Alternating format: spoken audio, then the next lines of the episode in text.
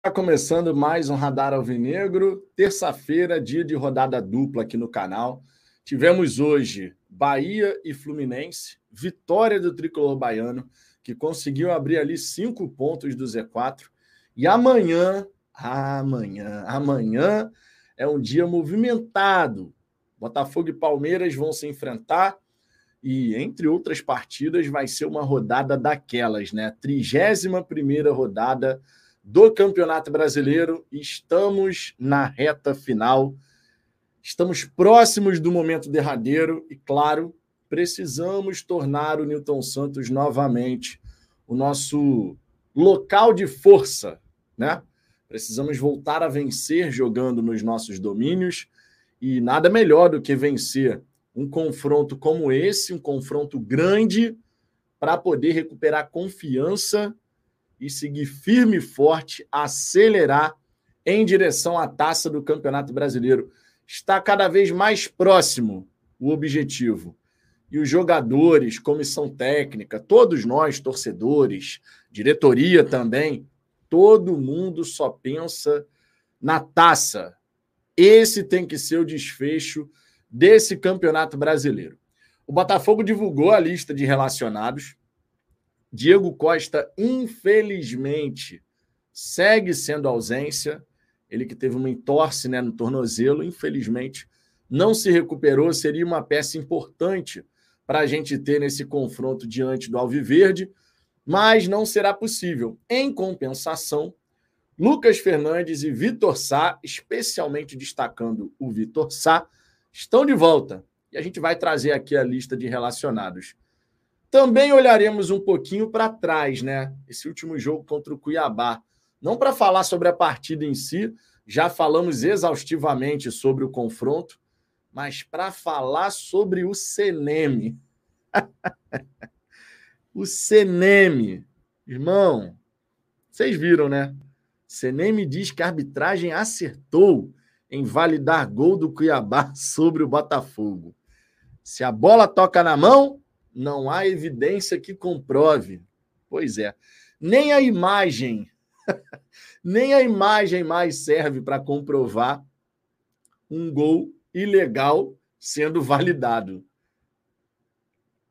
Irmão, se você olha a imagem e você não consegue dizer que aquela bola, após bater no peito, desvia no braço, a bola chega a mudar o giro, cara. Como é que pode? Tu chegar e falar que não há evidência que comprove. Minha Nossa Senhora, essa é a arbitragem do futebol brasileiro, né? Essa é a arbitragem do futebol brasileiro, pelo amor de Deus. Sejam todos bem-vindos. Uma boa noite. Todo mundo ansioso, né? Tem razão de ser. Véspera de um confronto como esse, mas olha, que bom que a gente está podendo viver momentos como esse. Essa é a primeira questão que a gente tem que abraçar. O Botafogo, em reta final de Campeonato Brasileiro, normalmente nos gerava ansiedade por conta de briga contra o rebaixamento. Essa era a nossa ansiedade com o Botafogo. Hoje não é mais assim. A nossa ansiedade para o jogo de amanhã é porque a gente está olhando a taça e a gente quer se aproximar cada vez mais dela. Estamos entrando na, na 31 rodada. Temos um jogo a menos. É um jogo, sim, com caráter decisivo, mas não é uma decisão efetivamente. O campeonato não vai acabar amanhã. A gente vai ter que seguir vencendo. Mesmo ganhando o Palmeiras, vai ser uma vitória importantíssima, sem dúvida. Indiscutível isso. Mas o campeonato vai continuar sendo disputado nós ainda vamos ter outros jogos para realizar e outras vitórias para conquistar. Então, que bom que a gente está podendo ter essa ansiedade por um confronto tão pesado e que se torne uma rotina.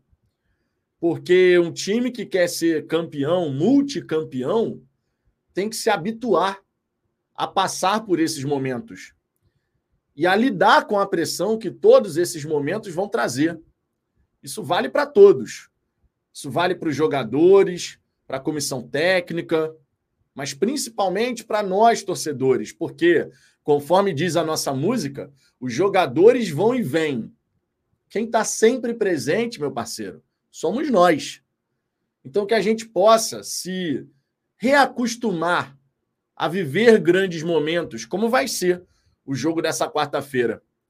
Eu sempre costumo dizer que na década de 90, o Botafogo chegou em todas as competições que disputou, exceto a Libertadores.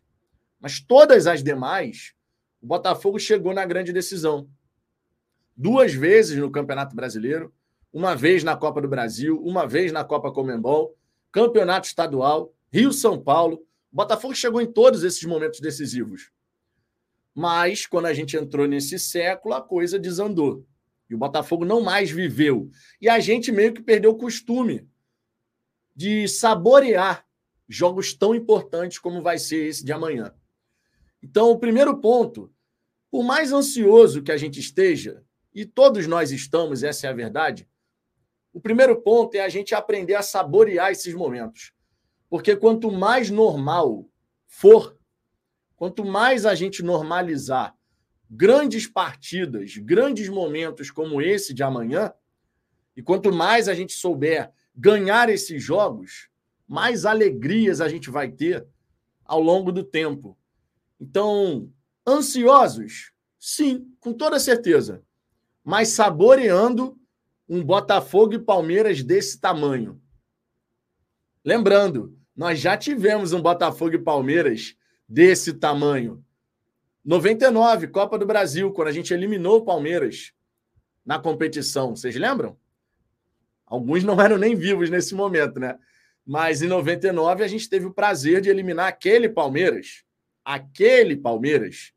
O time do Palmeiras era melhor do que o nosso. E ainda assim a gente foi lá e eliminou para avançar até a grande decisão. Infelizmente não ganhamos aquele título, mas tivemos um grande confronto contra o Palmeiras onde saímos vitoriosos. Então, que a gente possa se inspirar nesse Botafogo, que superou um grande adversário e chegou na grande decisão. A diferença é que o Campeonato Brasileiro não tem final. Né? A gente vai jogar campeonato de pontos corridos e a gente vai buscar essa taça com toda certeza. Simbora, minha gente. Vou dar aquela passada na galera, ver o que, que vocês estão falando por aqui e a gente vai trocando uma ideia, vai resenhando sobre essa 31 primeira rodada do Campeonato Brasileiro. Turbinado Gamer, deixei o like. Antes de mais nada, obrigado, né? Deixem o like também, isso ajuda pra caramba, traz mais torcedores aqui para essa resenha e nos ajuda a crescer por consequência. Então, se você ainda não deixou o like, deixa o seu like que vai ajudar pra caramba. Mason Nunes, fala Vitão, manda um abraço pro meu enteado Gabriel. Um abraço pro Gabriel e para você também, né, Mason? para todos os botafoguenses. Ó, beijão no coração de toda a galera botafoguense que acompanha aqui o nosso trabalho. Evert Pereira, estou assistindo todas as lives do Fogão. O nível de ansiedade está alto. Ah, normal, né? Absolutamente normal. É um jogo importante. É... E não tem como ser diferente, né? Reta final de campeonato. A emoção tá à flor da pele. Você tá doido para ver o desfecho, né? Como é que vai terminar esse campeonato? A gente, pô, 28 anos esperando por uma grande conquista e é normal que o botafoguense ele fique ansioso. O que não pode acontecer é a equipe abraçar essa ansiedade. O que também pode acontecer com alguns atletas, uma vez que boa parte do elenco do Botafogo não foi campeão nesse nível ainda, né? E isso tem um peso. O time do Palmeiras está acostumado a esses momentos. A maioria dos jogadores ali, tudo bem que o Palmeiras tem muitos garotos no seu elenco, mas a maioria daqueles jogadores são multicampeões né, com a equipe do Palmeiras. Então, estão habituados a vivenciar esses momentos de grande pressão, de controlar a ansiedade para poder alcançar um dado resultado. A gente também precisa passar por isso. É uma questão psicológica, tá? Os jogadores do Botafogo vão ter que buscar muita força mental para se manterem focados e concentrados. E na arquibancada, nós também teremos o nosso papel, né? Não podemos ter uma arquibancada ansiosa, com aquela chiadeira. Falei sobre isso na hora do almoço e volto a repetir, porque de fato é um ponto importante. Nesse confronto contra o Palmeiras, paciência para jogar o jogo e alcançar o resultado serão duas coisas preponderantes. Nós não podemos entrar numa de querer ver o Botafogo acelerar o jogo a todo momento, de chiar se um jogador dá uma segurada, trava, volta essa bola, gira. Tem que ter paciência. A vitória, ela pode acontecer no primeiro ou no último minuto. O importante é que no fim a gente possa celebrar um grande resultado, né? Isso é o mais importante. Guilherme Ferraz, fala Vitão, me responde uma pergunta.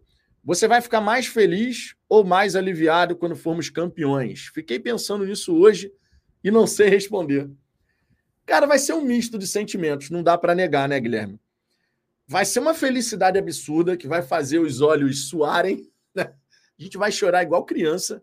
Essa é a verdade, independente da idade que você tiver. Você que está me assistindo, meu irmão, tu pode ter 70, 80 anos, você pode ter 15 anos. Você vai chorar de alegria porque vai ser um grande momento. Mas, ao mesmo tempo, pelos anos que a gente está aguardando essa conquista, vai ser um alívio gigantesco saber que a gente tirou esse peso do passado das nossas costas, sabe? Que a gente vai poder finalmente olhar para frente pensando só no futuro, não nesse passado de 28 anos, a tal da mochilinha, né, que o Ricardo sempre fala, que tantos e tantos torcedores ainda carregam a gente busca deixar isso para trás, busca não ficar alimentando essa questão, esse discurso de são 28 anos, mas não dá para, num momento como esse, a gente ignorar que a gente está muito perto de tirar isso do nosso caminho. É uma pedra, é um muro no nosso caminho, sabe? Essa questão dos 28 anos. Uma vez que a gente conquiste um título como esse, com essas dificuldades que a gente está enfrentando, não tenham dúvidas de que a partir de 2024 o Botafogo e o Botafoguense entram muito mais leves para competir em qualquer campeonato, seja a Copa do Brasil, Brasileiro, Libertadores, estadual, qualquer um, Supercopa do Brasil. A gente entra muito mais leve, por quê? Porque a conquista há tantos anos aguardada aconteceu. Então a gente tem uma série de páginas em branco aí pela frente para preencher sem precisar ficar toda hora voltando no passado, né? São 28 anos, sabe? Então, assim, vai ser um misto de emoções, eu não vou negar, não. Luiz Alves dando risada aqui sobre a questão da arbitragem, né? Pô, o CNM é um brincalhão, né? Márcio Monteiro presente, incompetência, má intenção ou os dois juntos? A arbitragem contra o Botafogo fede a podridão.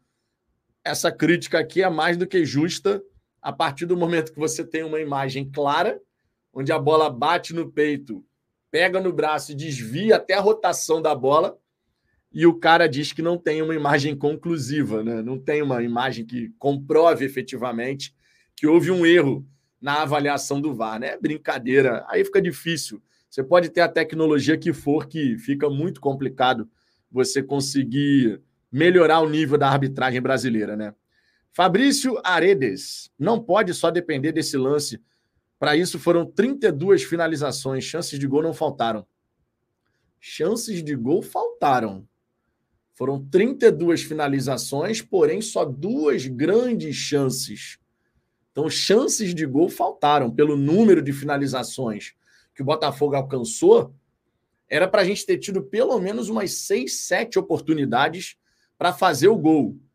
O nosso XG, o famigerado XG, que são os gols esperados pela qualidade das nossas finalizações, foi muito baixo.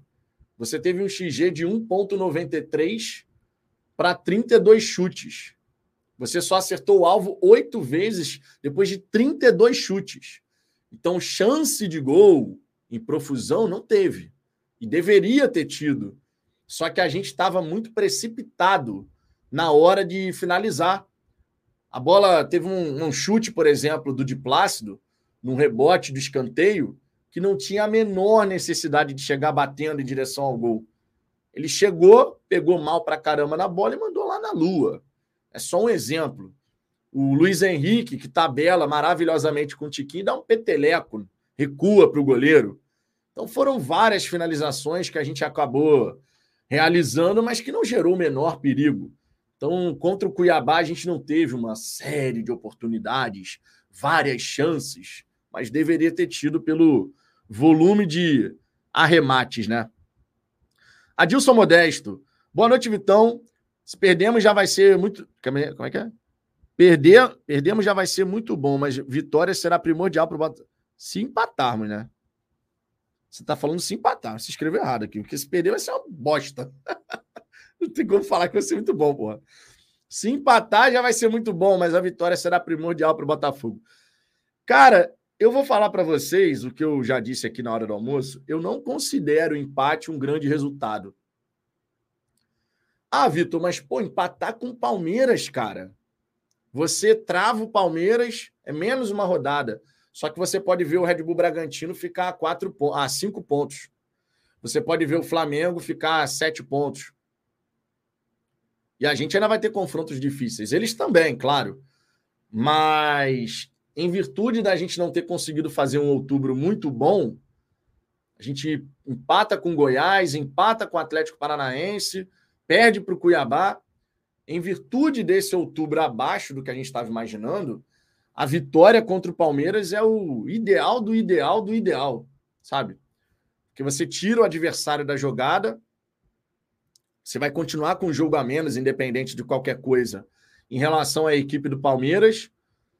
Mas você ganha uma confiança, cara, para você poder acelerar rumo ao título, que é inestimável, assim, sabe? Não, não tem preço. Essa confiança que a gente vai ganhar conseguindo um bom resultado contra o Palmeiras. É claro que o empate você não despreza, mas dada a circunstância de quatro jogos seguidos sem vencer em casa, vencer esse confronto contra o Palmeiras ganha um peso ainda maior. Porque se você não ganha em casa, obrigatoriamente você tem que compensar fora. Obrigatoriamente. E a gente não pode perder a força que a gente teve durante todo o campeonato no Newton Santos nessa reta final, né? É o momento para a gente fazer da nossa casa a nossa fortaleza. Passou o mês de outubro, a gente não conseguiu, então que seja agora em novembro enfrentando o Palmeiras, enfrentando o Santos, né, enfrentando o Cruzeiro, que a gente possa realmente, nesses jogos que restam, fazer grandes jogos. O Grêmio não conta porque vai ser em São Januário, né? Léo Nunes, se amanhã o Botafogo fechar bem as laterais e as pontas, já é um primeiro passo para sair com a vitória. Concentração do início ao fim. Quem precisa do resultado são eles, precisamos ser inteligentes. Cara, nós também precisamos do resultado. Eu tenho visto muitos torcedores falarem dessa maneira, assim, né? Quem precisa do resultado é o Palmeiras. O Botafogo também precisa, cara. Repito, são quatro jogos sem vencer jogando no Rio de Janeiro. É claro que é diferente, né? O nosso precisar é diferente do precisar do Palmeiras. É inegável. Se a gente ganha, o Palmeiras sai da disputa pela taça. Acabou para eles, não tem mais conversa. Se o Palmeiras ganha, eles entram de vez na briga. Por mais que a gente tenha um jogo a menos. Mas eles vão entrar na briga, não vai ter como falar que não. Então, assim, é um precisar diferente. Mas os dois times precisam do resultado. E a gente vai ter que jogar com muita inteligência e calma, serenidade, para poder chamar, é, conseguir esse resultado, sabe? Mas os dois precisam desse resultado. Não dá para a gente achar que o Botafogo vai jogar e se ficar 0 a 0 até o final é maravilhoso. Já, já já foi tempo que poderia ser maravilhoso. Se a gente tivesse vencido Goiás e Cuiabá, mesmo que empatasse com o Atlético Paranaense, aí você poderia empatar com o Palmeiras de boaça. De boaça, porque você estaria com 64 pontos, empata com o Palmeiras, sossegado, só que não foi, não é o cenário, né? Por conta dos resultados que a gente não conseguiu em outubro, o empate já não é tão bom assim. Por mais que você não vá desprezar um ponto conquistado diante de um adversário tão difícil, né? Amo o Botafogo. Vitão, quando você falou de 99, estava se referindo ao título? Falei de 99 por conta do confronto com o Palmeiras naquela ocasião, que a gente eliminou a equipe do Palmeiras. Foi uma eliminatória bem dura, né, bem difícil na ocasião, e a gente saiu vitorioso, né? Infelizmente, no, em 99 a gente não, não conseguiu aquela conquista, né? Jonatas, eu que não vi nada, vou chorar igual uma criança e meus amigos que me aguentem. Pô, cara, todo mundo, cara, quem viu, quem não viu, vai todo mundo chorar igual criança. Essa é a verdade. Sérgio Torres, boa noite, Vitão. A torcida tem que apoiar como de fato diz a música. Vou te apoiar até o final. Fiquei muito triste com as vaias no último jogo. Jogadores não mereciam, infelizmente não foi o dia. Cara, eu entendo o seu lado, o seu ponto de vista, mas também entendo quem quis demonstrar essa insatisfação. É compreensível as duas coisas. A torcida durante o jogo não vaiou, mas no fim demonstrou a sua insatisfação. E o torcedor, ele está no seu direito de demonstrar a sua insatisfação. Porque são quatro jogos seguidos em casa sem você conseguir vencer. Todo mundo está preocupado em relação a confirmar esse título. Então dá para entender. Eu não entenderia se fosse durante o jogo. Se durante o jogo a galera começasse a vaiar o próprio time, aí eu não entenderia. Mas no fim da partida, por mais que eu não tenha feito isso, eu não vaiei. Fiquei muito irritado com tudo que aconteceu, bastante irritado mesmo, tá? A galera que estava comigo sabe disso, mas não vaiei o time, porque não é, não é uma coisa que eu gosto de fazer. Mas eu consigo entender os dois lados dessa moeda, sabe? O torcedor que acha que não tem que vaiar, mesmo que estejam quatro jogos sem vencer em casa e tal, no fim de uma partida que eu digo, né? E o torcedor que quer demonstrar sua insatisfação.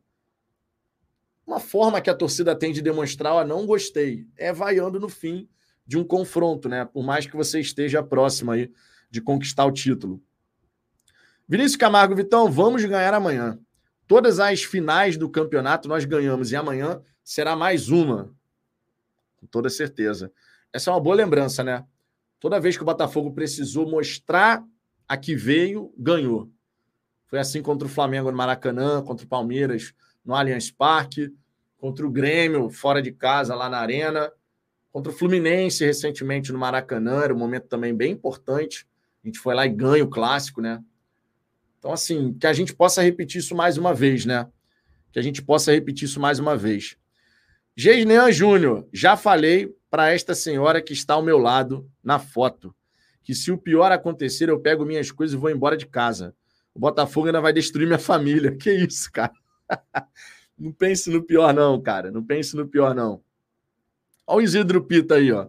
A bola não pegou na minha mão. Cara de pau pra cacete, o Pita, meu irmão. É outro que, ah, pegou entre a barriga e o peito, tá bom. De fato pegou, mas depois pegou na mão, cara. A imagem tá lá para provar. Foi tão rápido que o cara nem percebeu. Mas a imagem tá lá para provar, pô. Não tem como. Marcelo Silva, levaram quase cinco minutos avaliando o gol do Cuesta. O gol do Cuiabá foi menos de um minuto. E o Wilton Pereira estava com uma pressa, estava com uma pressa para a decisão ser tomada. Ele agiliza aí, agiliza aí. Pô, pelo amor de Deus, cara. Não precisava, né?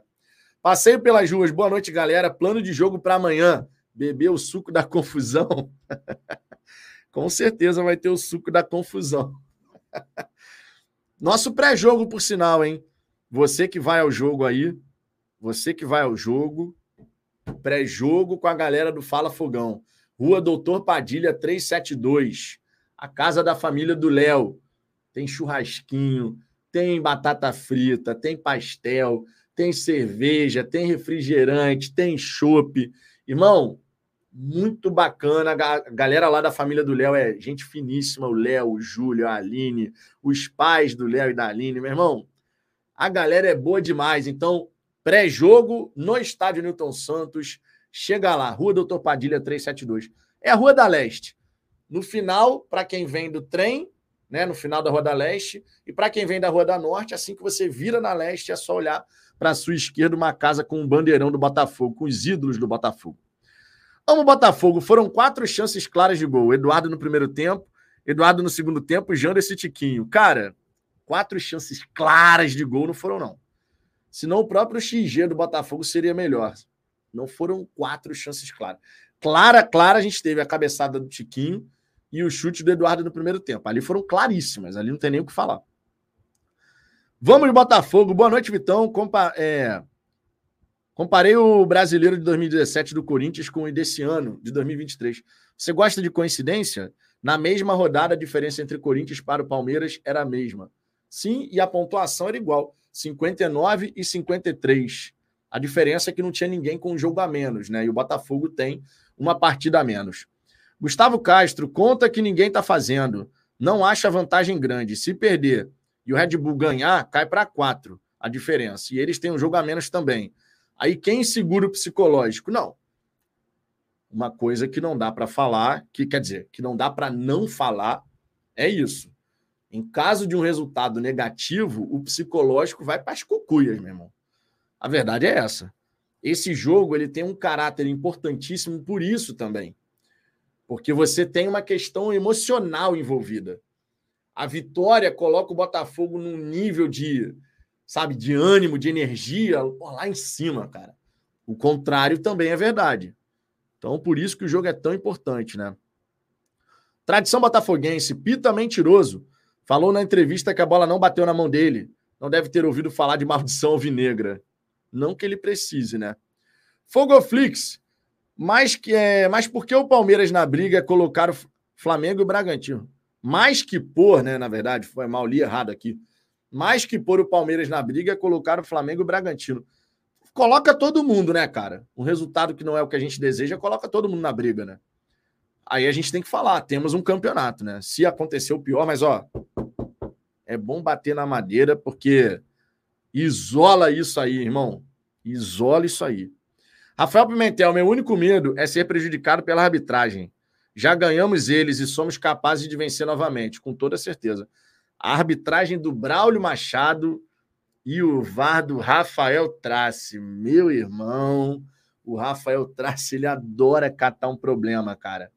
O cara fica, meu irmão, analisando se o cabelo do sujeito mexeu porque bateu no olho do cara dentro da área, então isso pode ser pênalti. O Rafael Trace, na hora de, de comandar o VAR, é complicadíssimo. Complicadíssimo. Fabinho BFR. Lúcio Flávio tem que criar alternativas para variar o jogo. Estamos muito previsíveis. Estamos muito previsíveis. Isso ficou muito evidente contra o Cuiabá. Contra o América, a gente também não fez um bom jogo, apesar da vitória. E a gente precisa de alternativas. Por isso eu bati tanto na tecla do plano de jogo. E teve muita gente que ficou chateada, porque eu falei pra caramba a exaustão sobre isso. Teve muita gente que falou: ah, tá chato já, mas é necessário falar. Contra o Palmeiras, o nosso plano de jogo tem que estar tá muito bem estruturado, porque do lado de lá existe um treinador que é um grande estrategista. E isso não dá para negar. Também não dá para negar que o Abel Ferreira é muito mais cascudo do que o Lúcio Flávio em relação a comandar uma equipe numa circunstância como essa. Então, nosso plano de jogo, cara, ele tem que ser repassado, revisado. Ah, se acontecer tal coisa, a gente vai reagir assim. Se o jogo estiver se desenrolando dessa maneira no segundo tempo, a gente vai fazer essas modificações. Se o Palmeiras colocar tal jogador, ou se a movimentação de tal jogador foi assim, assim, assado, como foi no jogo tal, a gente vai fazer assim. Isso tudo tem que estar tá minuciosamente detalhado. Justamente porque, para a gente não ser pego desprevenido, qualquer coisa, ou a maioria delas, que o Abel Ferreira tentar fazer, seja no começo da partida, no meio, no fim, nós temos que estar preparados. Por isso eu falei sobre plano de jogo, a exaustão no pós-jogo contra o Cuiabá. Porque o torcedor ele tem que conseguir olhar para dentro de campo e identificar: ah, é isso que o Botafogo está tentando fazer. A gente está tentando construir assim, está variando as jogadas assado, porque o time adversário. E, e várias vezes, nesse campeonato, esteve muito claro aquilo que a gente queria fazer em campo. Então a gente teve um plano muito bem executado e muito bem pensado também. Eu lembro, por exemplo, a partida contra o Palmeiras lá. O plano traçado pelo Castro foi sensacional. Não porque venceu só aquele jogo, mas pela maneira como a vitória foi construída. O Palmeiras foi obrigado a jogar da maneira como a gente queria que eles jogassem. Do começo ao fim. À medida, inclusive, que o Abel Ferreira foi modificando a equipe, colocando jogadores menos experientes, Aí o Botafogo começou a crescer, teve até oportunidade em contra-ataque, né? Para poder fazer mais um gol. Então foi um plano sensacional, cara, maravilhoso.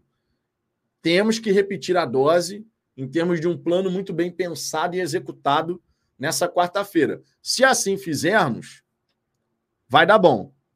Rafael Mendes, o Palmeiras não deve se lançar todo amanhã, mas é inegável que a tendência é de um jogo que favorece mais a nossa transição ofensiva rápida. O papel de Eduardo nesse tipo de jogada é fundamental, desde que o Eduardo não afunde na última linha, né? O que é um grande desperdício, diga-se. Eduardo afundado na última linha, sem poder circular, sem poder transitar livremente, conforme tantas e tantas vezes ele fez nesse campeonato, que foi justamente quando a gente teve a melhor versão dele. Se ele afunda na última linha, a gente perde um jogador no meio de campo. E ó, amanhã é um Palmeiras com cinco jogadores no meio de campo, tá? O papel dos nossos pontas e dos nossos meio-campistas é preponderante, fundamental o papel de cada um deles. Vitor Sá, Júnior Santos, Eduardo, Marlon e Tchê. São cinco jogadores que precisam estar muito conectados para a gente não conceder os espaços que a equipe do Palmeiras vai tentar. E também não conceder superioridade numérica ao adversário. Se a gente perder o meio de campo, vai complicar e vai complicar muito. Os nossos pontas têm papel fundamental nessa brincadeira e, óbvio, o trio de meio de campo. Por isso, o Eduardo não pode ser um cara que afunda na última linha.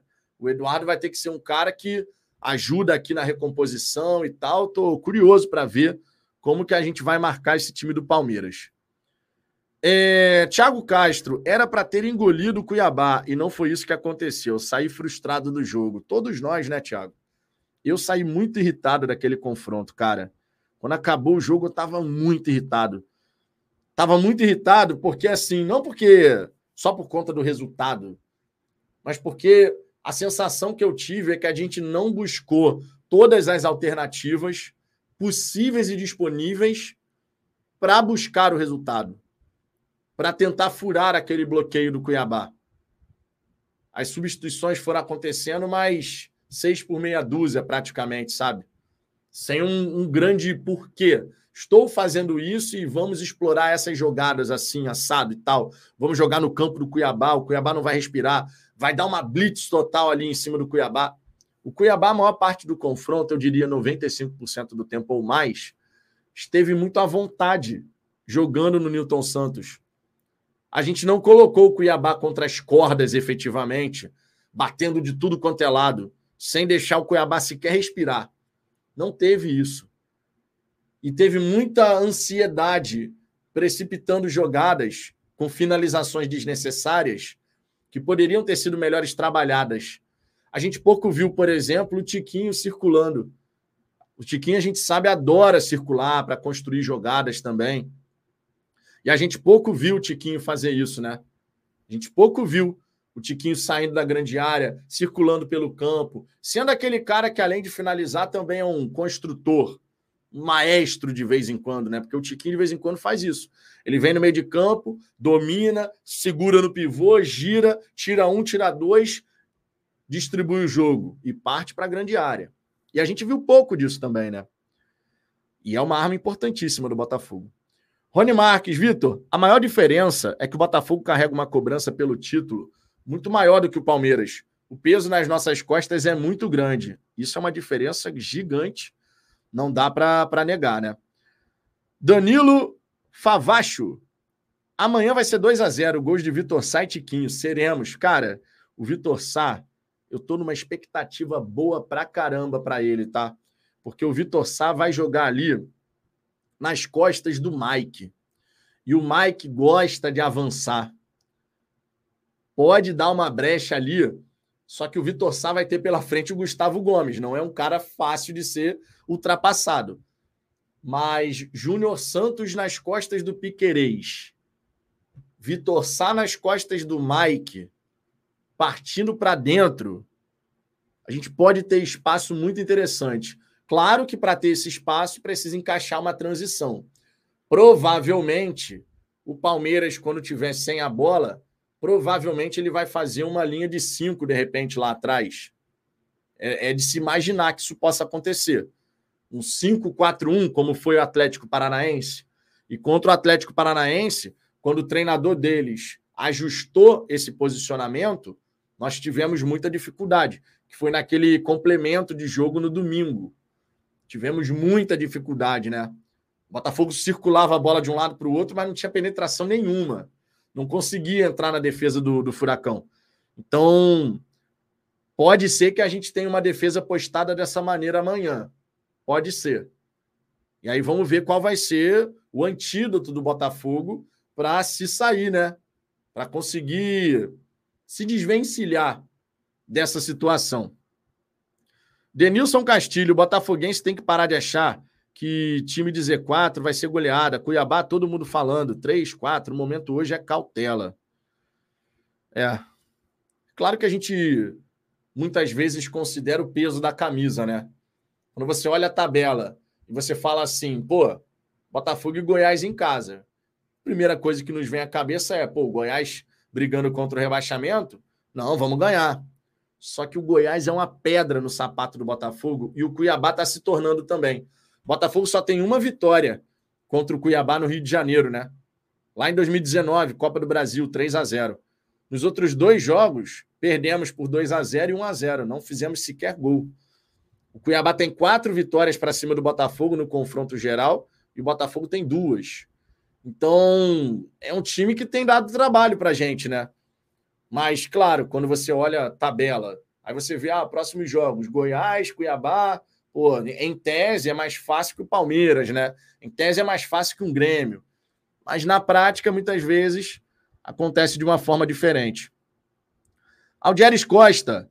Boa noite, família botafoguense. Boa noite, Vitão. Seremos, que assim seja. Márcio Campos, amanhã eu vou tentar aparecer na concentração do Fala Fogão. Que ansiedade para esse jogo. Não, irmão, hoje eu ocupei a minha cabeça na parte da tarde montando a cama da Luna. A, cama, a cama da Luna, a primeira cama dela, porque tem o berço e a gente comprou já a cama, né? Aquela cama montessoriana, que é no chão, é cheio de gueri-gueri. Bonitinha a cama. E isso ocupou bastante a minha mente, cara, porque é um trabalho braçal, né? Que você tem que ficar ali vendo como é que monta a cama, não sei o quê, cheio de peça para montar. E isso ocupou bastante a minha mente, cara, mas eu não vou negar, não. À medida que as horas vão passando, a ansiedade vai, vai crescendo, né? A expectativa também. A expectativa. Ricardo Monteiro, na moral, tô com medo. Meu psicológico não é mais de um jovem de 20 anos. Se esse título escapar, eu abandono de vez o clube. Se sábado o Fluminense ganhar a Libertadores ainda, o ano mágico se tornará o pior. Calma, primeiramente. Eu entendo a ansiedade que você está tá sentindo e tal, mas calma. Tem muita coisa ainda para acontecer. Ganhar o Palmeiras não significa já somos campeões. Um empate ou um resultado negativo também não significa já era, acabou tudo. É claro que vai ter um peso negativo para caramba se você não consegue um bom resultado. Mas, cara, o campeonato vai continuar sendo disputado. A gente precisa manter a calma. Nesse momento, a ansiedade, medo, irmão, não são bons conselheiros. Em momento algum da nossa vida, isso é. Né? Em momento algum, medo, ansiedade é bom conselheiro. E agora, nessa reta final de Campeonato Brasileiro, aí que a gente tem que ter mais cautela ainda em relação a isso. É, Alex Barbosa, amanhã o Raio Baiano Júnior Santos vai destruir os porcos. Os porcos, né, no caso. 3 a 1 Pô, 3 a 1 seria um belo placar, hein? Alexandre Carvalho, poxa, Botafoguense, tem que aprender a se portar em jogos com pressão. Disputar título é isso aí. É parar com desconfiança nesse grupo. Eles são bons. O Botafogo não é do passado. Larguem esse trauma. Isso vai se desvencilhar da galera, Alexandre, à medida que a gente for conquistando títulos. Eu entendo o seu discurso, porque várias vezes eu mesmo faço esse discurso aqui, de que a gente tem que acreditar, olhar para frente e tal. Final de campeonato, a ansiedade vai a milhão, cara. A verdade é essa, a gente tem que ser realista em relação a isso, né? Amo o Botafogo. Caramba, já se deram conta de que alguns torcedores só usam o si puxando para baixo? Se o Botafogo perder, se o Bragantino ganhar, se o Flamengo ganhar, Não dá para usar o si puxando para cima? Seria o ideal, né? Mas ainda bem que o se é mero condicional, né?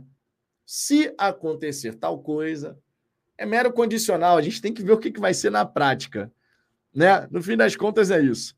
Moisés Paz não vai aguentar é o caraca, ficar de papinho de pessimismo, vaza, não vê jogo então. é, eu tava falando pro irmão de camisa mais cedo, comentou aqui na live, pô, não vou nem ver esse jogo. Eu falei, ah, meu irmão, é muito pior não ver o jogo do que tá assistindo ali tudo que tá acontecendo. Tu deixar para saber só resultado depois, tá maluco, não tem a menor condição disso. A menor condição. Mas esse pessimismo que permeia muitos torcedores, cara, isso só vai deixar de existir ou vai diminuir à medida que o Botafogo se colocar nessa condição de ganhar títulos e mais títulos e mais títulos. E talvez isso nunca mude assim efetivamente. Porque tem pessoas que são mais pessimistas, que têm uma visão mais de copo meio vazio. Tem pessoas que são assim nas próprias vidas. Então, é difícil você desvencilhar. Eu costumo ser um cara extremamente otimista. Irmão, eu, eu, já, eu já fui otimista e acreditei em times do Botafogo que não tinha a menor condição, cara. Porque eu queria acreditar, eu queria acreditar que, pô, esse ano vai ser diferente. Esse time de 2023, ele nos dá todos os motivos para acreditar. Não é uma crença sem qualquer embasamento, sem qualquer fundamento. É uma crença justificada, porque eles provaram que podem, né, que podem conseguir esse título, que podem apresentar um bom nível de jogo, que podem ser mais competitivos. Eles nos, nos fizeram acreditar nisso, com o bom futebol que apresentaram. Agora, pessimismo, otimismo, isso é muito individual, cara. Isso é muito individual. Tem torcedor que é pessimista, tem outro que é otimista, tem outro que se diz realista. Enfim, vai ter de tudo, cara. E não é uma exclusividade do, do Botafogo, não. Gabriel Oliveira, o elenco deles é muito superior. Não se assustem com uma derrota. É só não apavorar e seguir até o final. O elenco deles não é muito superior, não, cara. Isso aí foi uma falácia. Os próprios palmeirenses desceram a lenha no elenco essa temporada, porque a Leila Pereira não contratou praticamente. Né? Nessa segunda janela, inclusive, não contratou ninguém. Então, assim, não é um, um elenco excepcional. É um elenco com vários garotos garotos que têm potencial, que estão subindo da base do Palmeiras, que é a principal e mais competitiva do Brasil nesse momento, mas ainda assim meninos, né? Meninos tendo que lidar com um momento de pressão. Não dá para a gente falar que não. Então, o Palmeiras não tem um elenco excepcional. O Palmeiras tem um ótimo time, mas o elenco não é excepcional. O Breno Lopes é o centroavante dos sonhos de algum time grande do futebol brasileiro? Não, mas tá lá no Palmeiras e vira e mexe arruma os golzinhos mas não é o centroavante dos sonhos dos palmeirenses. Mesmo que ele faça gols importantes aqui e ali, como foi, por exemplo, o gol da Libertadores, ou como foi o gol sobre a vitória, é, na vitória sobre o Goiás no Allianz Parque, lá no final do jogo, penúltimo lance, gol do Breno Lopes. Né? Mas não é um elenco excepcional. O elenco do Botafogo ele é mais homogêneo, ele é mais equilibrado, na minha opinião. A gente não tem certos atletas, por exemplo, a perda do Palmeiras em relação ao Dudu é gigantesca. Por quê? Porque o Dudu é diferenciado. Saiu o Dudu, entrou quem?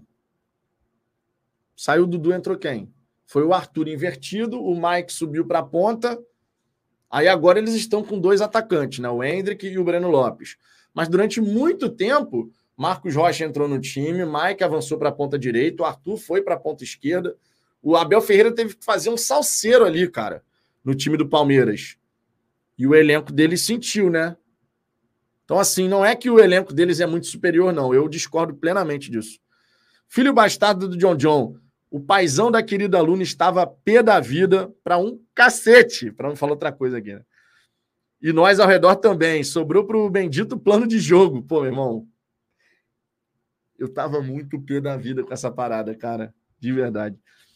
Amanhã eu espero olhar para o jogo e conseguir identificar com clareza o que o Botafogo está tentando fazer. Tem que estar tá muito claro. O plano tem que estar tá muito claro.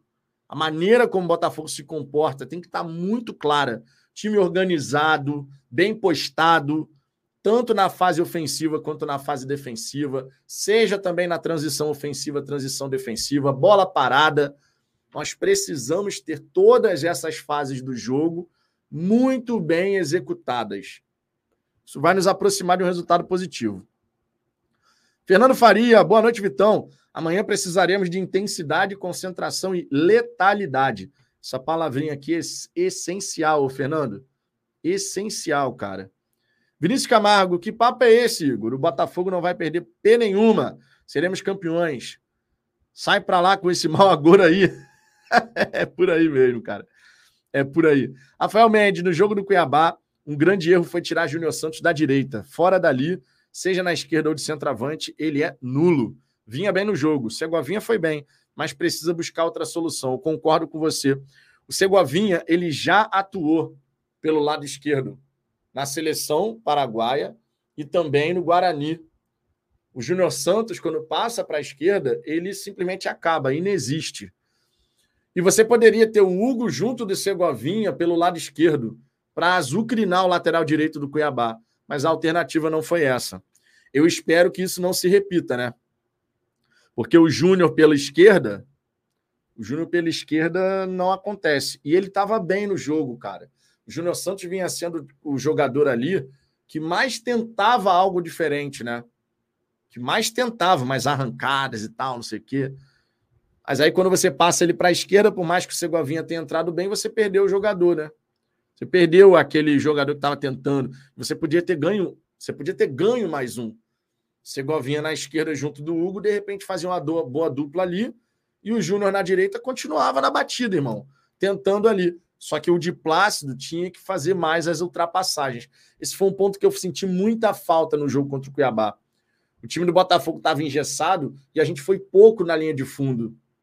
Uma estratégia que a gente poderia ter utilizado naquele confronto era: olha, beleza, o Cuiabá está jogando no bloco baixo, ultra compacto, né? Para tirar os nossos espaços e dificultar a gente entrar na área deles. O que, que a gente pode fazer?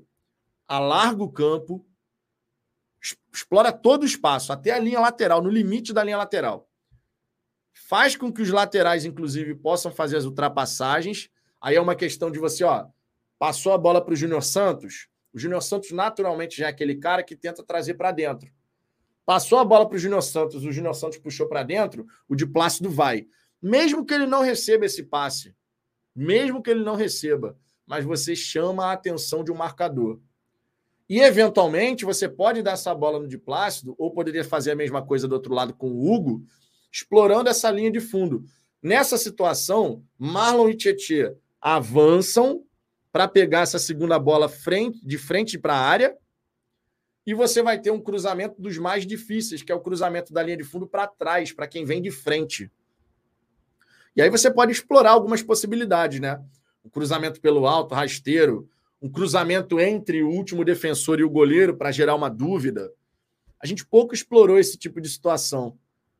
Pouco explorou. Né? E a gente precisa usar mais essa linha de fundo, porque o de Plácido ele consegue fazer essa ultrapassagem. E o Hugo, quando entrou, ele também tem essa facilidade de vai na linha de fundo. Mas a gente não explorou essas, essas alternativas. Fabinho BFR, Vitão, nossa principal dificuldade passa pelas características dos nossos jogadores. Não temos jogadores com drible para quebrar linhas, toques rápidos para envolver e nem opções ao Eduardo.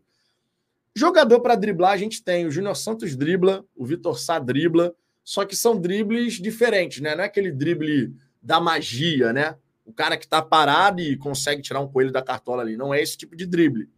Mas é um drible que também ajuda a quebrar e a quebrar a linha, que ajuda a abrir espaço. Dá para explorar Júnior Santos e Vitor Sá em relação a isso. Agora, em relação ao Eduardo, afundado na última linha, você perde completamente o melhor, a melhor versão do Eduardo, do Sheik. Contra o Palmeiras, o Eduardo não pode afundar na última linha, cara. Isso para mim é essencial para a gente poder ter um bom jogo e um bom resultado. O Eduardo contra o Palmeiras tem que ter liberdade para se movimentar. O Eduardo ele tem que ser uma dor de cabeça para o Richard Rios e para o Zé Rafael. O Eduardo não pode ser uma dor de cabeça para o Murilo. Vocês estão entendendo o que eu estou querendo dizer? Se ele afunda na última linha, ele passa a ser um problema da zaga. Se ele não afunda, se ele fica transitando por ali, Richard Rios e, Rafa, e Zé Rafael vão ter que se desdobrar para entender o que, que o Sheik está querendo fazer. Porque ele vai poder cair entre linhas, ele vai poder se, se movimentar com liberdade. E quem tem que dar sustentação para que o Sheik possa fazer isso são os dois pontas mais o Marlon e o Tchê. O Eduardo, mal comparando, o Eduardo tem que ser como o Alex do Cruzeiro de 2003. O Alex do Cruzeiro em 2003, meu irmão, ele fazia o que ele queria ali no meio de campo. Liberdade total, parceiro. Eu quero que você jogue o que você sabe. Se tiver que fazer uma infiltração dentro da grande área como elemento surpresa, você faz. Né? O Botafogo foi na linha de fundo, Eduardo entra para pegar esse cruzamento de frente. O Botafogo está tentando trabalhar por dentro, o Eduardo tem que ser o elo ali junto do Tiquinho. Ah, o Tiquinho recebeu essa bola no pivô, o Eduardo tem que estar tá pronto para receber um passe do Tiquinho ali perto da grande área.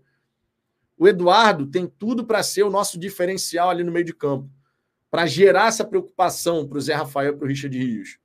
Agora, se ele afundar lá na última linha, se ele ficar preso entre o Luan e o Murilo, por exemplo, a gente vai perder um jogador. Então, eu espero que isso não seja é, realizado amanhã. Eu espero, sinceramente. Norton Alves, Narciso Antunes, Goiás e Cuiabá nos custaram oito pontos. É, nesse campeonato, né? A gente perdeu para o Goiás lá, empatou aqui. Só aí são cinco pontos. E a gente perdeu para o Cuiabá aqui. Então, oito pontos foram deixados pelo caminho é, contra essas duas equipes. Infelizmente, né, cara? Infelizmente. Alexandre Carvalho, Vitão, tem torcedor que usa esse discurso de pessimismo porque é cômodo. Os caras gostam de reclamar. Ano que vem, na Libertadores, é o Botafogo sendo o atual campeão brasileiro. Na primeira derrota, volta tudo isso. É, infelizmente, cara. Infelizmente é uma realidade isso.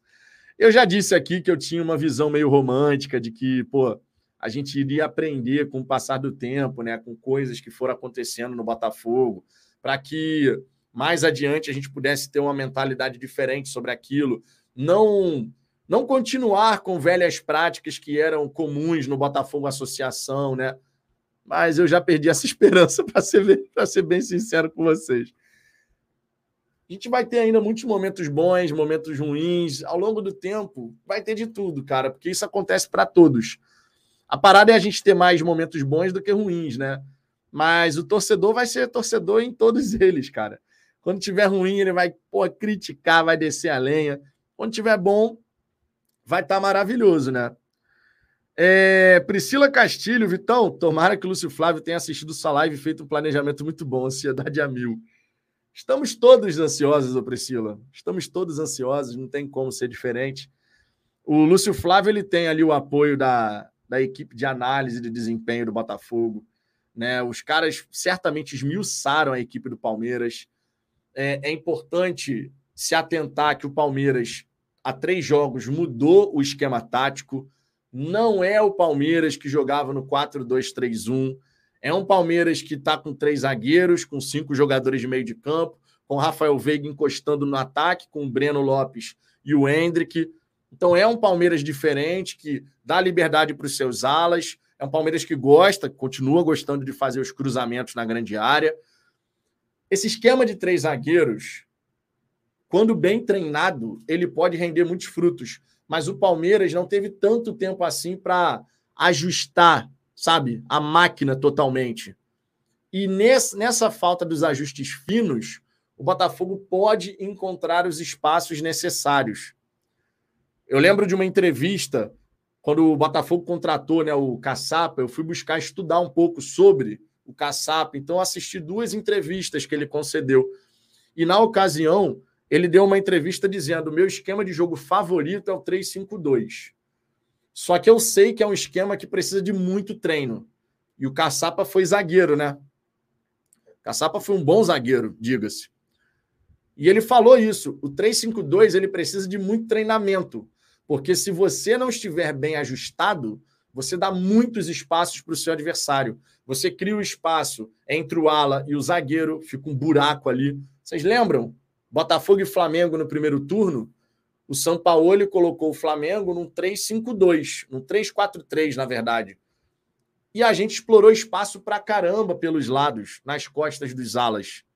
Por quê? Porque estava desencaixado. Quando está encaixado, é uma coisa.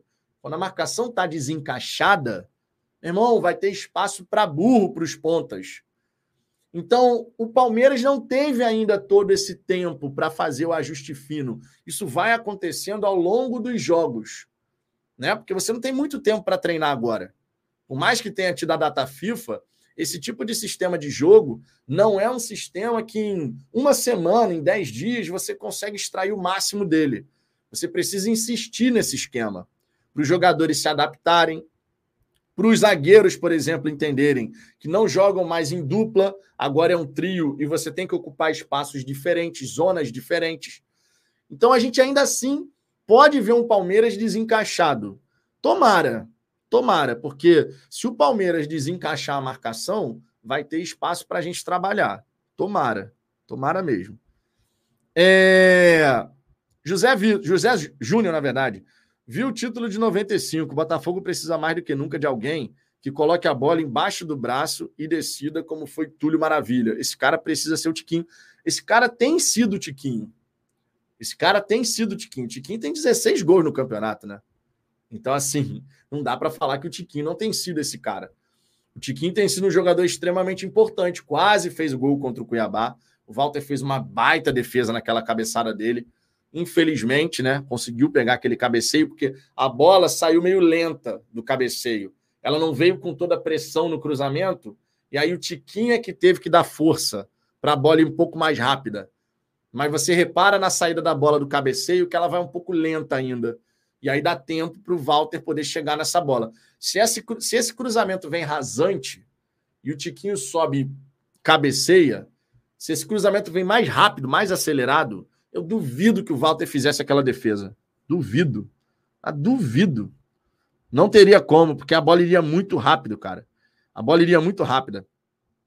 Vinícius Camargo só tinha 13. Quando botou 16, o Palmeiras jogou na rodada e caiu para. Pra... Como é que é?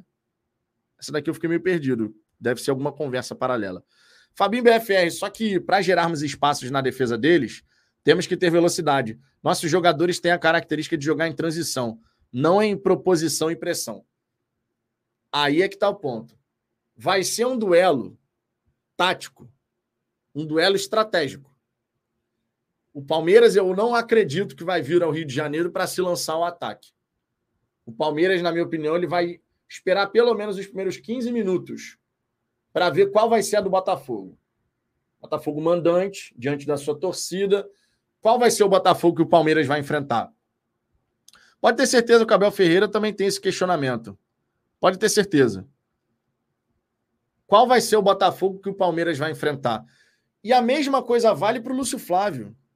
Qual vai ser o Palmeiras que o Botafogo vai enfrentar? Eles têm que se questionar lá e a gente tem que se questionar aqui. Eu não acredito num Palmeiras partindo para dentro do Botafogo logo de saída. Não acredito. Acredito que eles vão buscar a transição também, que é uma arma importante. Não vejo o Palmeiras afundado lá atrás, tá? Eu vejo o Palmeiras começando esse jogo no bloco baixo, bloco médio baixo, fazendo essa, essa transição, bloco médio baixo. Por quê? Na tentativa de uma jogada do Botafogo que eles recuperem, sair na maior velocidade possível. E essa é uma arma, né? Uma característica da equipe do Palmeiras. Então a gente vai ter que ter muita atenção na troca de passes, cara. É o tipo de jogo que você não pode ficar errando passe bobo. Se você erra um passe bobo e você concede o contra-ataque, faça a falta tática.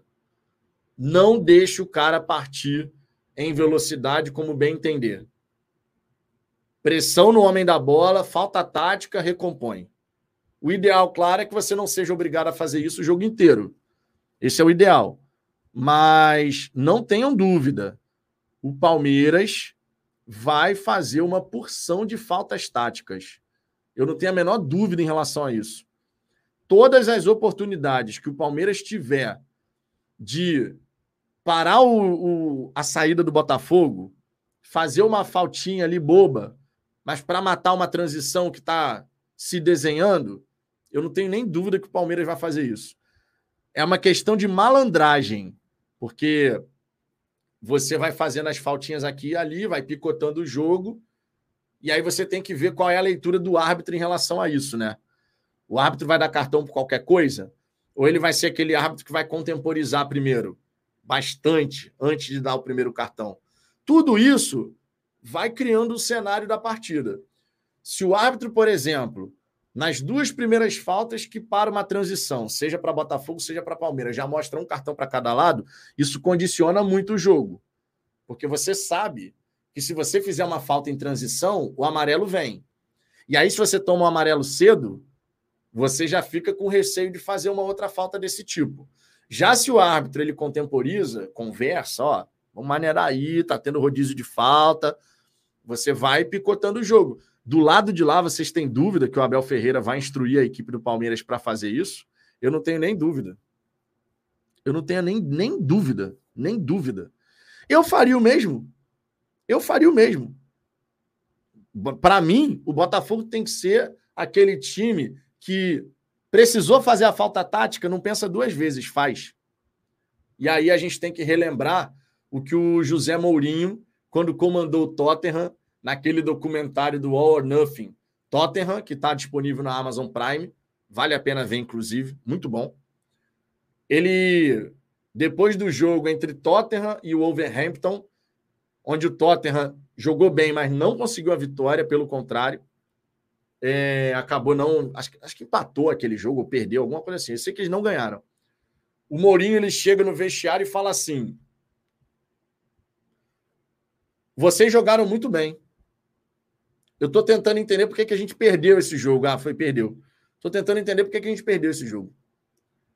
O meio-campo jogou bem, a defesa jogou bem, o ataque jogou bem. Você, aí falou individualmente de alguns jogadores, foi excepcional lá atrás. Você sensacional no meio de campo. Por que, que a gente perdeu? Aí ele vira para os jogadores do Tottenham e fala: vocês são bonzinhos demais. O Overhampton não pensava duas vezes. O Lucas Moura ia sair na transição, aí ele fazia o gesto, né? De tipo assim, o Overhampton dava nele. Parava o jogo. O Overhampton dava nele. O fulano ia tentar sair, parava o jogo. Minava as tentativas de construção do Tottenham. E no fim das contas, o Overhampton saiu vitorioso. E aí? Isso é, faz parte do jogo. Isso faz parte do jogo. Tu não pode ser bonzinho num jogo como esse. É claro que você tem que ter cabeça no lugar. Não é para dar um pontapé em alguém, correr o risco de ter um jogador expulso. Pô, isso é horrível. Não pode acontecer. O Botafogo tem que ter, começar e terminar com 11. Tomara que o Palmeiras não, porque vai ajudar. Mas o Botafogo tem que começar e terminar com 11 jogadores em campo. Mas a gente tem que ter a malícia. A gente tem que ter a malandragem. Esse tipo de jogo pede malandragem. Fez um 1 a 0 irmão, não tem jogo. Ah, fez 1 a 0 Vai ter uma serinha aqui. Eu não gosto muito de cera, não, mas esse tipo de jogo, vocês têm dúvida que o Everton faria cera? O goleiro do Palmeiras? Faz uma defesa, ai, minha mão, não sei o quê. Vocês têm dúvida disso? Vocês têm dúvida que o jogador do Palmeiras, de repente, vai cair no chão, sofre uma falta normal e cai no chão, se contorce? Vocês têm dúvida? Isso faz parte de jogo grande. Isso daí faz parte de jogo grande. A verdade é essa. Faz parte de jogo grande. E a gente tem que ter essa malandragem, a gente tem que ter essa malícia. É, Luiz Alves, vamos para cima amanhã. Ou vamos amanhã para cima. é isso aí, pô. É isso aí. É, deixa eu ver aqui o Alex Barbosa, Ricardo Monteiro. Eu, com os meus 63 anos, também já disse que não iria mais ver o fogão, porém não consegui. O Botafogo é um vício. Ah, o Botafogo é um vício. O Botafogo é um vício. É... Vinícius Camargo, esse Palmeiras foda aí perdeu pra gente mesmo, lá dentro. Não perdiam há mais de um ano. Tiquinho e sua turma pegaram pouco de jeito. Isso é verdade. Isso daí é verdade. Né? É, Biggs, cara, querendo ou não, é o Palmeiras. Eles ganharam não sei quantos títulos e vários deles de maior expressão que o brasileiro. Isso me assusta. Você só tem dois trabalhos: se assustar e deixar de ficar assustado, porque, irmão, a gente já ganhou. Esse Palmeiras aí que foi multicampeão, esse Palmeiras perdeu para o Botafogo jogando em São Paulo. Então, A gente ganhou eles lá, por que, que a gente não pode ganhar em casa? Né? Por que, que a gente não pode ganhar em casa? Júnior Santos, o Botafogo tem que baixar as linhas, dar bola para o Palmeiras.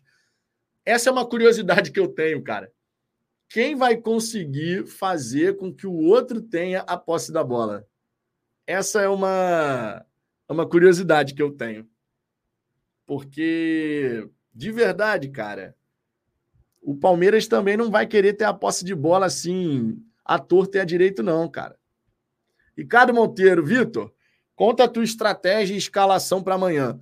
Escalação não tem mistério, né, cara?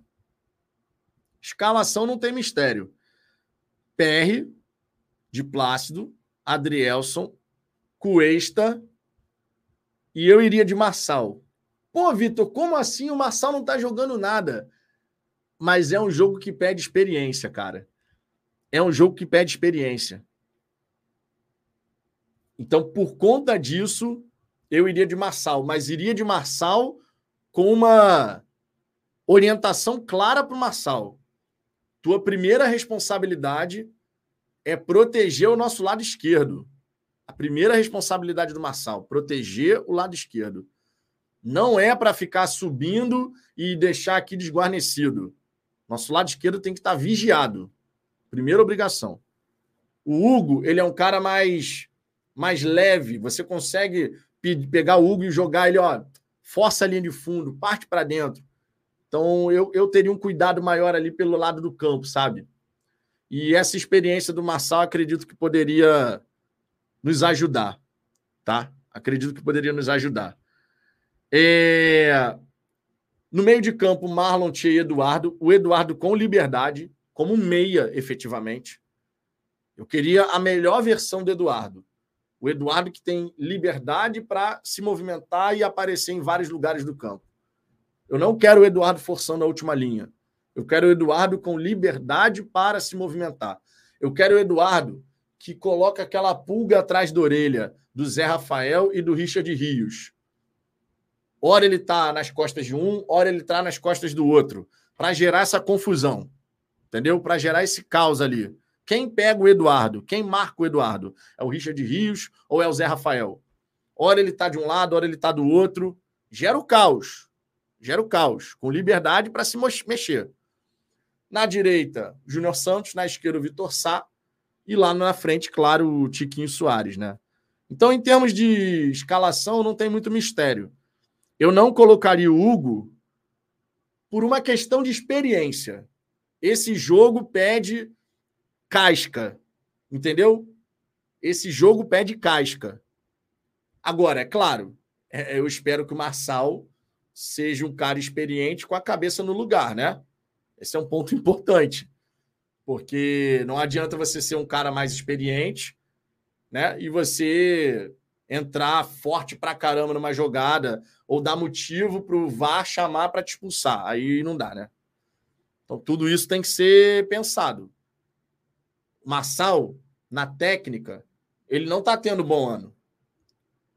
Mas ele conseguiu fazer uma partida contra o Fluminense que nos deu expectativa e esperança. É esse Marçal que a gente tem que ter. É esse Marçal que a gente tem que resgatar. O Marçal que jogou contra o Fluminense, conseguindo reproduzir isso contra o Palmeiras, irmão, ninguém vai arrumar nada pela esquerda. É esse Marçal que a gente tem que resgatar. Eu não colocaria o Hugo porque, cara, o Palmeiras joga na transição, joga pelos lados do campo, cruza pra caramba, a torta e a direito. Então a gente precisa ter a malandragem, sabe, pelo, pelos lados do campo. Agora, sobre estratégia, sobre plano de jogo geral, cara, primeiro você vai ter que preparar o time para todos os cenários. Para começo de conversa, como vai ser a fase ofensiva do Palmeiras? Se o Palmeiras decidir que quer a bola, então a gente tem um plano de jogo que se adapta às nossas características mais marcantes. Palmeiras quer a bola? Palmeiras vai tentar impor seu ritmo? Beleza. A gente vai marcar num bloco médio-baixo. Não precisa apertar o Palmeiras lá em cima. Bloco médio-baixo. Recuperou essa bola, acelera nas, nas pontas. Recuperou essa bola, acelera nas pontas. E aí, nessa história, O Eduardo com liberdade para receber esse passe e distribuir, ou mesmo o Marlon Freitas, com os lançamentos que consegue dar, seriam dois jogadores fundamentais. Já se o Palmeiras vier num plano de jogo com a fase ofensiva de, olha, dá a bola para o Botafogo, dá corda, deixa o Botafogo se enrolar. Nessa hora, meu amigo, nessa hora você vai ter que fazer um jogo muito bem desenvolvido, alargando o campo, buscando criar superioridade ou técnica ou numérica, tipo, ah, o Palmeiras está num bloco médio baixo. Você tem que saber explorar as entrelinhas. Como é que está o posicionamento dos alas? Eles afundaram? Está numa linha de cinco lá atrás? Sabe qual é o melhor lugar para a gente trabalhar de repente? Por dentro. Por dentro. Tem uma linha de cinco. Tenta as tabelas rápidas. Tenta dar o tiquinho, fazer o pivô com dois jogadores passando para receber. A sua estratégia tem que gerar caos na defesa do adversário. E tem que fazer o adversário bater cabeça na sua movimentação sem bola. Se você tem uma linha de cinco jogadores lá atrás, quatro jogadores à frente, é um bloqueio daqueles, não é? O entrelinhas tem que funcionar muito bem. E que jogador do Botafogo faz um entrelinhas ou pode sustentar um entrelinhas? Tiquinho. Tiquinho no pivô. Tiquinho no pivô com o Vitor Sá entrando no facão. Tiquinho no pivô com o Eduardo e o Marlon Freitas e o Tietchan aparecendo para receber essa bola rápido numa tabela frontal faz a movimentação sem bola. O Vitor Sá movimenta sem bola, irmão. Tiquinho saiu, automaticamente o Vitor Sá, Tiquinho saiu pela esquerda, né? Da nossa esquerda, vindo aqui para trás, automaticamente o Vitor Sá faz, no mínimo, você gera preocupação no adversário. No mínimo. Então tudo depende. Qual é a maneira que o Palmeiras vai fazer a sua fase ofensiva? Como que ele vai fazer? Ele vai querer construir ou ele vai querer contra-atacar? Você tem que estar preparado para os dois cenários, cara. Para os dois cenários, tá? Para os dois cenários. É, Danilo Matos, acho que o Marlon Freitas deveria chegar mais firme nas jogadas e arriscar mais chutes de fora da área. Cara, o Marlon Freitas, ele não é um exímio batedor de fora da área, né? não dá para falar que é um exímio batedor de fora da área. Né? Agora, ele, claro, precisa é, melhorar a pegada de marcação, muito embora seja uma característica dele, né? A característica do jogador é essa. Deixa eu ver aqui outras mensagens. O Serralheria Roche Paz Ganhamos deles quando eles estavam na Libertadores, não se esqueça disso. Independente, cara. Independente. Qual o problema deles estarem na Libertadores? Na época a gente estava na Sul-Americana também, e aí? Foi 12 rodada, cara. E aí? Eles estavam na Libertadores, a gente estava dividindo a atenção também com Sul-Americana. Independente. Vinícius Camargo, ele tem bom chute sim. Aqui ainda não acertou, mas no Atlético Goianiense era uma das principais armas dele. Bom, então essa arma ficou para trás, né? essa arma ficou para trás. É... Porque no Botafogo esse Marlon não apareceu. Esse Marlon aí não apareceu. Que tem o chute, não sei o que. Esse Marlon não apareceu. Geraldo Oliveira, esse negócio de voltar muita bola para trás não dá. O negócio é jogar para frente em linha reta. Nem sempre, cara. Nem sempre. Às vezes, você montar uma, uma estratégia de você toda hora ser na vertical, vertical, vertical, você pode perder muitas vezes a posse da bola. E aí você pode gerar o contra-ataque do contra-ataque. É uma questão que você tem que ponderar. Nem toda bola é uma bola para você acelerar o jogo. Às vezes não é não é o, o momento. Às vezes é melhor você, ó, sustenta, roda essa bola, volta, trabalha, reorganiza. Eu lembro de uma frase que eu escutava quando eu era moleque, é, jogando bola, né? Que tinha treinamento e tal. Eu lembro de uma frase que era assim: a jogada começou errado, vai dar errado. A chance de você consertar uma jogada que começou errado para poder chegar lá na frente e fazer o gol, ela é pequena. Porque se você começa a jogada errado, você dá oportunidade para o seu adversário se reorganizar. Agora, a jogada começou certo, a movimentação, passe, infiltração, a chance de você chegar com perigo lá na, na zona de finalização é muito grande. Então, começar certo uma jogada é essencial, cara. Por isso que tem que ter o cuidado. E por isso eu fiquei tão chateado com o Cuiabá, com esse, com esse jogo contra o Cuiabá. Porque o Botafogo se precipitou em muitos momentos. As 32 finalizações poderiam ter sido 21 no jogo, mas com maior qualidade. E a gente se precipitou em acelerar o momento da finalização. 16 finalizações no primeiro tempo pode ser maravilhoso, como pode ser horrível. Nas 16 finalizações que a gente teve, uma foi realmente perigosa. Todas as outras é, não fez o goleiro adversário trabalhar uma enormidade, entendeu? Várias vezes, inclusive, nem precisou trabalhar, porque das 16, 5 foram no alvo. Mas efetivamente que deu aquela dor de cabeça, que deu um trabalhão, foi o chute do Eduardo. Não teve muito mais do que isso. Felipe Couto, só sei que meu dinheiro está acabando para o meu aprazolan. Essa é a grande verdade. Segura a onda que estamos tá, chegando na hora, na reta final, cara. Estamos chegando. Amo Botafogo, respondendo aqui o Luiz Alves. Eu sei, irmão, já tomo sete remédios para pressão e coração, já fico tonto. Imagina se tomar maracujina. Só vou acordar no jogo contra o Vasco. é complicado, meu irmão, complicado. É, Geraldo Oliveira, correto, mano, Vitor. Certa hora é necessário voltar a bola para trás, mas digo as constantes voltas da bola para trás. Então, cara, quando você precisa circular muito a bola, quando você precisa voltar muito a bola, recuar muito a bola, é porque você não está tendo a devida capacidade para furar o bloqueio do adversário. Quando você tem um adversário bem postado, movimentação sem bola é o grande segredo da parada. É o grande segredo da parada. Movimentação sem bola.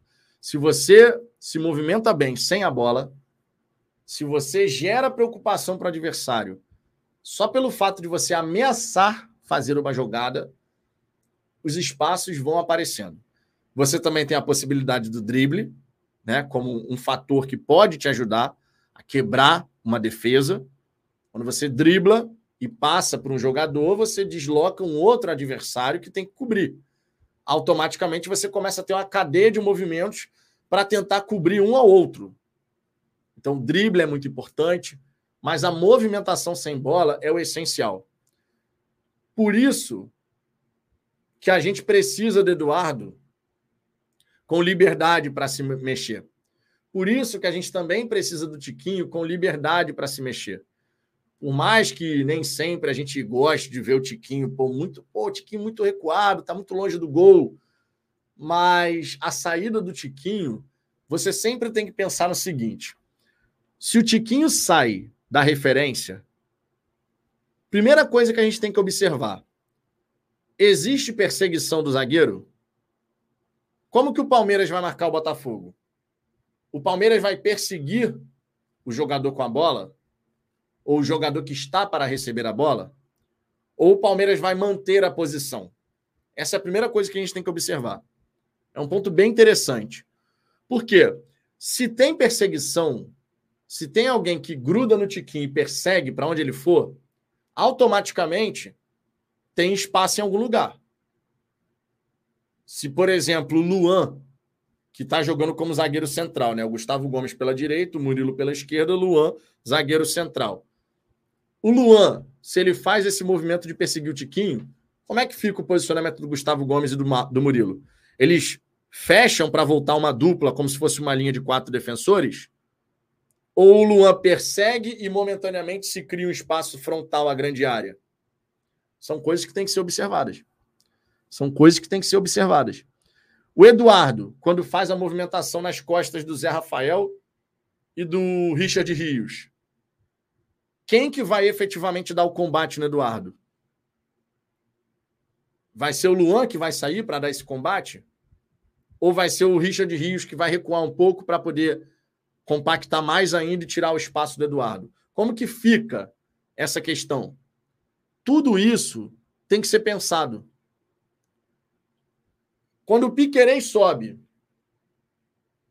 Piquerez ala esquerda. Piquerez subiu. Como que a gente pode explorar as costas do jogador? A gente tem que ter um plano para isso. Piquerez subiu para o apoio. Precisamos ter um plano para explorar as costas do atleta, porque vai ter espaço ali. Então, tudo tem que ser pensado, cara. Tudo tem que ser pensado. É, é isso que eu espero. Que amanhã a gente possa olhar para dentro de campo com a convicção de que a estratégia do Botafogo está montada e preparada para diversos cenários. Que a gente tem um plano para diversos cenários. Qual vai ser a movimentação do ataque do Palmeiras? Tá jogando com o Hendrick e o Breno Lopes.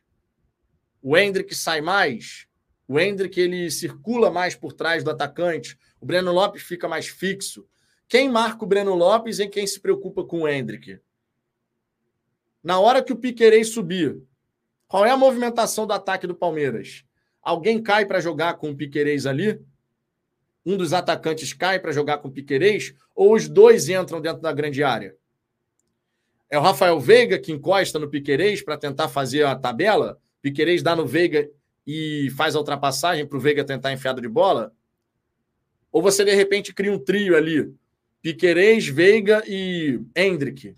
Piquerez, Veiga e Breno Lopes. Como que isso acontece nesse Palmeiras que joga com três zagueiros? Como que o Veiga se movimenta? O Veiga é o principal jogador do meio de campo do Palmeiras. Como que o Veiga se movimenta? Como que ele trabalha na, dentro da defesa adversária? É um jogador porra, que não pode ter espaço. Temos que evitar fazer faltas perto da nossa grande área. Então a gente tem que estar bem posicionado para não marcar errado, porque se você marca errado, automaticamente você dá espaço e por dar espaço vai ter que apelar para falta. São muitas as nuances para se pensar nesse confronto contra o Palmeiras. Mas se a gente tem que pensar, o lado de lá também tem. Qual é o antídoto que o Abel Ferreira vai utilizar para os nossos pontas, já que o Palmeiras não vai espelhar o esquema tático? já que o Palmeiras vai estar com um desenho tático diferente do nosso. Qual vai ser o plano do Abel para neutralizar Vitor Sá e Júnior Santos nas costas dos alas numa eventual transição? Ele mantém os três zagueiros constantemente lá atrás ou um deles tem liberdade um pouquinho mais para sair? Como que isso acontece? Como é que é a saída de bola do Palmeiras? a saída de três é com os três zagueiros, ou um meia vem e o Luan sai para ter uma saída mais qualificada. Tudo isso tem que ser estudado, cara.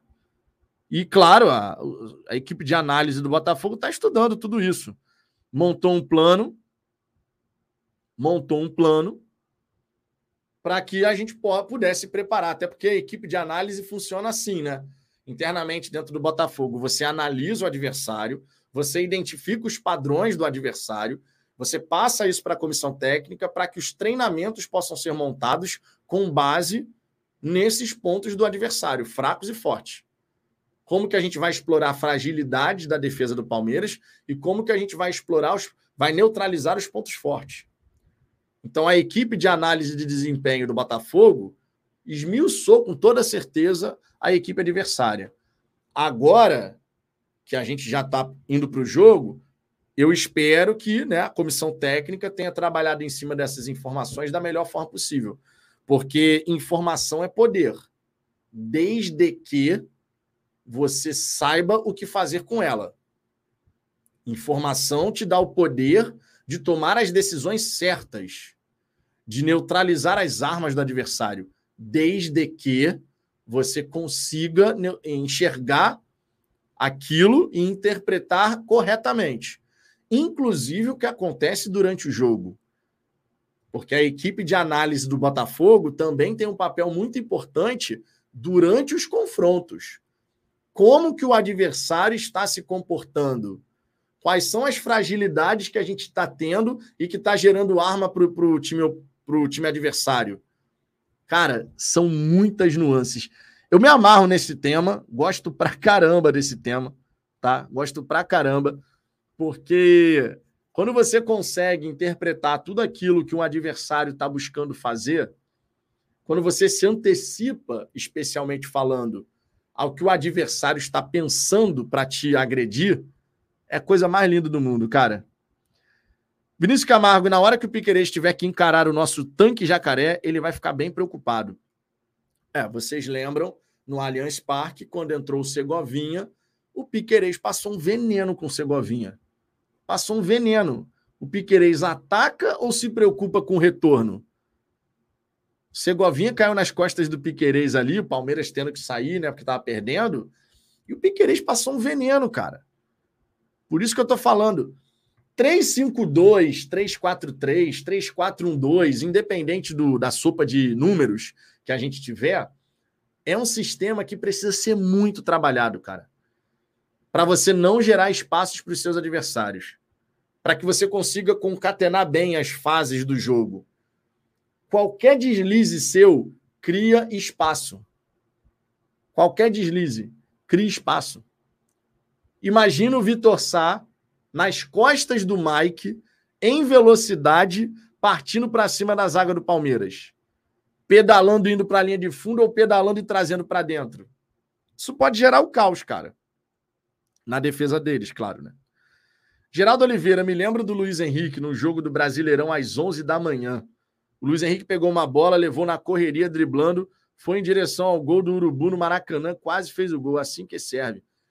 De vez em quando a gente deve ter isso, e é importante que tenha, né? É uma arma importante. Quando você tem um jogador que decide pegar a bola e partir para cima, é uma arma importante, porque, repito, se você consegue ultrapassar um adversário, automaticamente o outro vai ter que vir para cobrir. Se aquele outro veio para cobrir, um outro vai ter que cobrir quem está cobrindo. E aí você vai criando uma cadeia de movimentos e o espaço vai estar existindo. Você tem que saber explorar tudo isso, né? Edux BR. Eu acho engraçado que a defesa dele só tem jogador bom e mesmo assim eles tomam gol direto. Cara, o Palmeiras tem a terceira melhor defesa do campeonato, né? Tem 24 gols sofridos, a melhor defesa é do Botafogo com 19 e a segunda melhor é a do Atlético Mineiro com 23. Cruzeiro também sofreu 24 gols. Então são as melhores defesas do campeonato, cara. Amo o Botafogo, o Piquerez é bom no apoio. Se ele jogar como jogou sábado, vamos nos dar bem, pois tem muito espaço. E a gente tem que ter uma arma preparada para isso, e essa arma se chama Júnior Santos, né? Porque o Piquerez é ala pela esquerda. Carlos Vieira, gols duvidosos não é para serem anulados? A CBF puniu o árbitro do jogo do Corinthians contra o Santos, mas o do Botafogo recebeu apoio. Cara, o CNM disse que não tem imagem conclusiva, não tem evidência que comprove que foi que a bola bateu na mão do Pita. É um absurdo, né? E o próprio Pita deu uma entrevista dizendo que bateu entre a barriga e o peito. Pô, meu irmão, pega a imagem, cara. A imagem em câmera lenta mostra, bate no peito.